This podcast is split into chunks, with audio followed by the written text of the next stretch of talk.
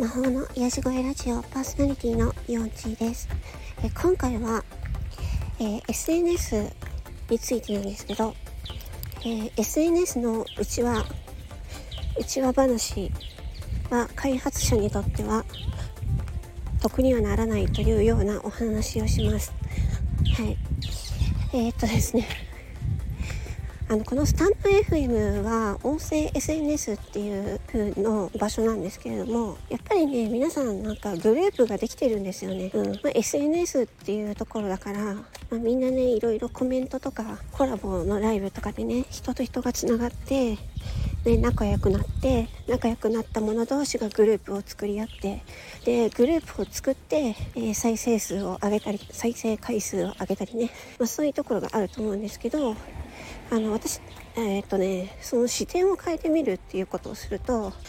あのその音声 SNS を、えー、提供する側開発する側にとってはですね果たしてそれってどうなんだろうなっていうところなんですよね。そうあのずっと前にも私はこれはあのお話同じようなお話をしてでスタンド FM のトップ画面の1位にずっといたお話なんですけどあの結局ですねあの仲良しグループの内輪でワイワイやってるっていうようなあの放送っていうのはですねあの LINE グループでやりなよっていう話なんですよね。あの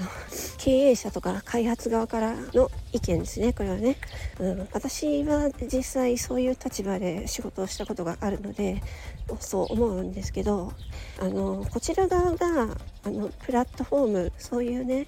あのインターネット上での場所を提供しているっていうのででそれはあの、ね、まあ、スタンド FM ってポッドキャストとしても配信できているのででポッドキャストとかさラジオとかさそういうのでさ考えてみるとラジオ一個一個が、ね、あのちゃんとしっかりとした内容があってそれであの魅力的な放送に対して、えー、読者がねえっ、ー、とファックスファックスって今もやってんの？わからんけどファックスとかはがきとか、うん、今は E メールで意見を送ってね、ななんとかのコーナーとかででそれに、ね、リスナーの人たちがあの、ね、メールとかファックスとか送ってでそれがラジオで読まれ読まれて嬉しいみたいなね。そんな感じのことを考えるとでそれの現代版っていうかもっとちょっと少し進んだ版っていうのがスタンド FM だと思っていてでそれでさあのそれでさとか言っちゃったけどあのポッドキャストラジオというふうに考えの延長延長線上だと考えるっていうことになるとあのその中で何て言うのかなグループ仲良しグループができて仲良しグループだけで聞き合ってねあの再生回数を上げるっていうのは何なんだろう。それってあの何なんだろうって思うんですよね。結局それ以上広がらないというか、まあ、広がりはするのかもしれないですけどそれってあの新規新規新しく何も知らない人が聞いた時にその話って伝わるんですかっていうところなんですよね。うん。LINE のオープンチャットとかグループチャットとかで話すような内容を果たしてこのスタンド FM でやったところで、あの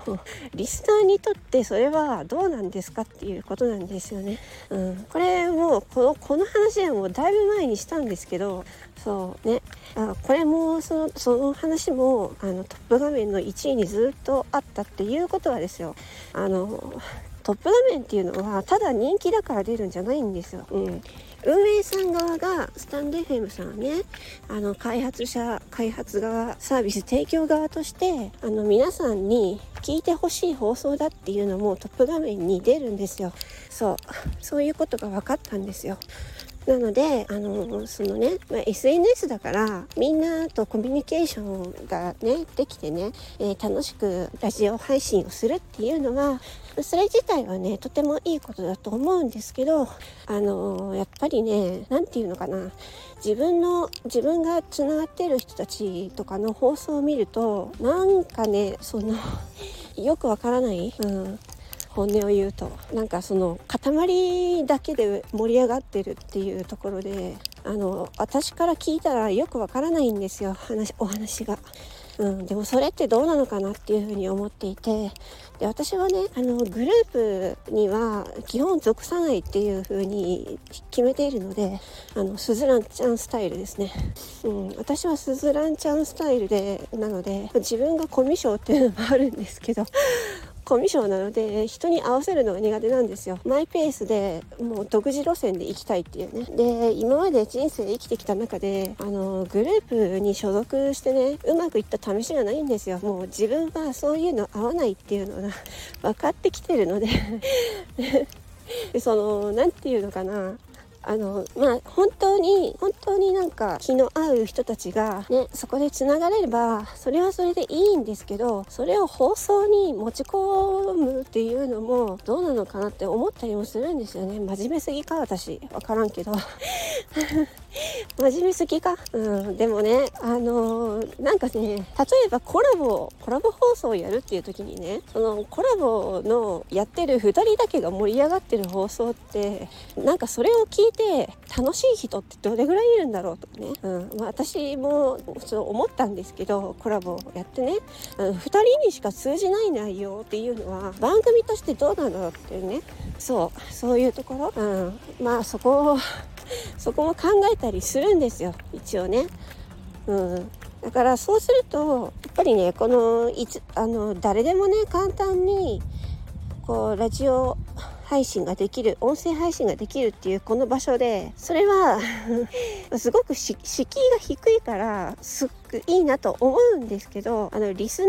の立場に立って考えるっていうのがそこがなんかあんまりうーん足りてないなっていうのは思うんですよね。うん、開発側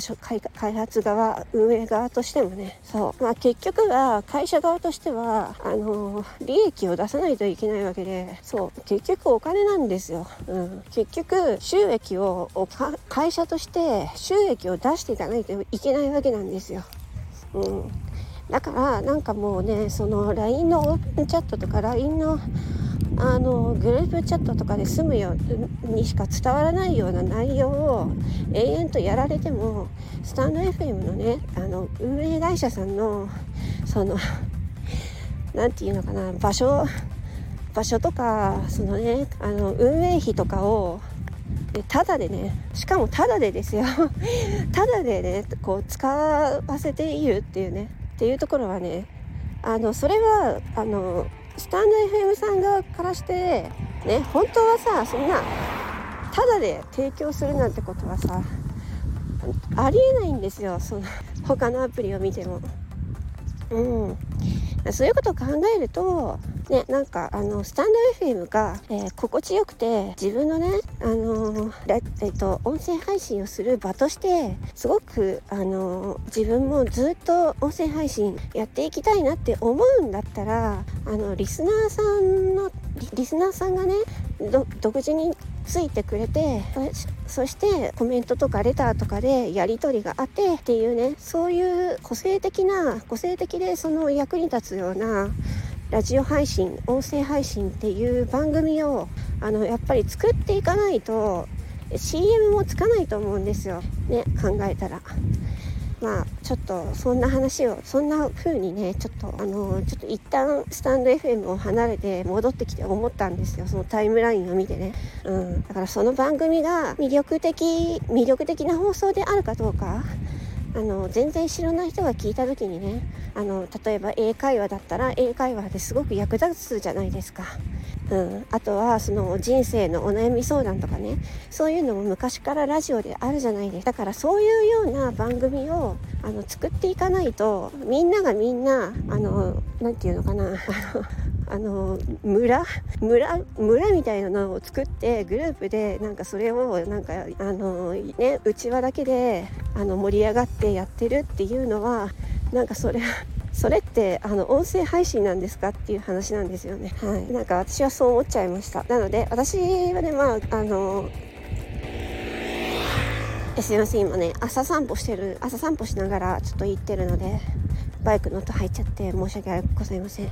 なので私はもう何て言うのかな音声配信っていう自分の番組を作るっていう風に考えているのででその上であのねリスナーさんとの交流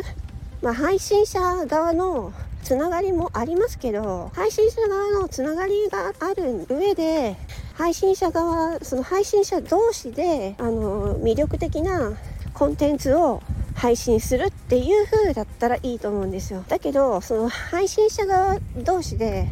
あのリスナーを置いてけぼりにしてね内輪話ばっかりしているような状況ではあのスタンド FM さんにはとってな何のメリットもないというかねお金にならないんですよ、うん、だからスタンド FM をがないとあのねあの寂しいとか嫌だとかいうふうに思うんだったら運営側の立場に立たないとやっていけないと思います、うん、みんながそうやって考えないとなかなか難しいところだと思うんですけど私はそんな風に考えています。まあこの放送もどれぐらい聞かれるのかわからないですけど、まあ、タイトル次第だなこれもな。で結局その何て言うのかな。あの自分のその放送で聞かれよく聞かれている放送いいねが多い放送っていうのはやっぱり私にしかできないあの放送なんですよ。音楽であったりあの デスボイスのシチュエーションボイスであったり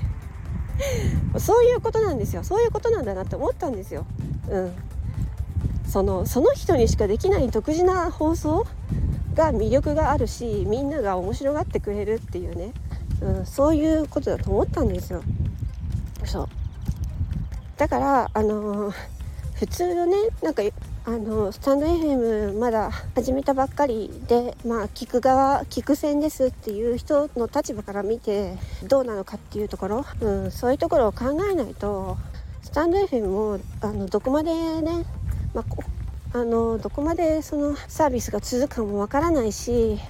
まあ、広告がつくという新しいあの段階に来てるんですけどそこで私たちが変わらずそんなね今までと変わらずなんかうちは放送ばっかりしてたら広告広告主からしたらそんな放送に広告をつけようと思わないですよね。自分が広告主になったと思ってみたらそう思いませんか、うん、自分のか自分の会社のサービスの広告を、ね、よくわからないような放送につけたいって思わないですね。YouTube と同じですよ、うん、YouTube の方が分かりやすい、うん。ね、みんなが面白がってあの見てくれるような動画を作ってねまあまあステマステマみたいなことをよくや,、ね、やってたけどまあ10月からはねちゃんとこれはあのこの会社からの広告ですっていう風にちゃんと言ってからやらなきゃいけないっていう風になったんだけどそれでもねその紹介する人の個性とかね紹介の仕方とかねいかにそのリスナーその視聴者がいかにその分かりやすく見てもらえるかとかいろいろ考えるわけですよ。だからスタンド FM もそれと同じだと思うんですよね。うん。だからまあ私がまあねあのまあ、自分のタイムラインを見ていてなんかそういう風に感じたっていうお話でしたえっ、ー、とねもう朝散歩しながらなので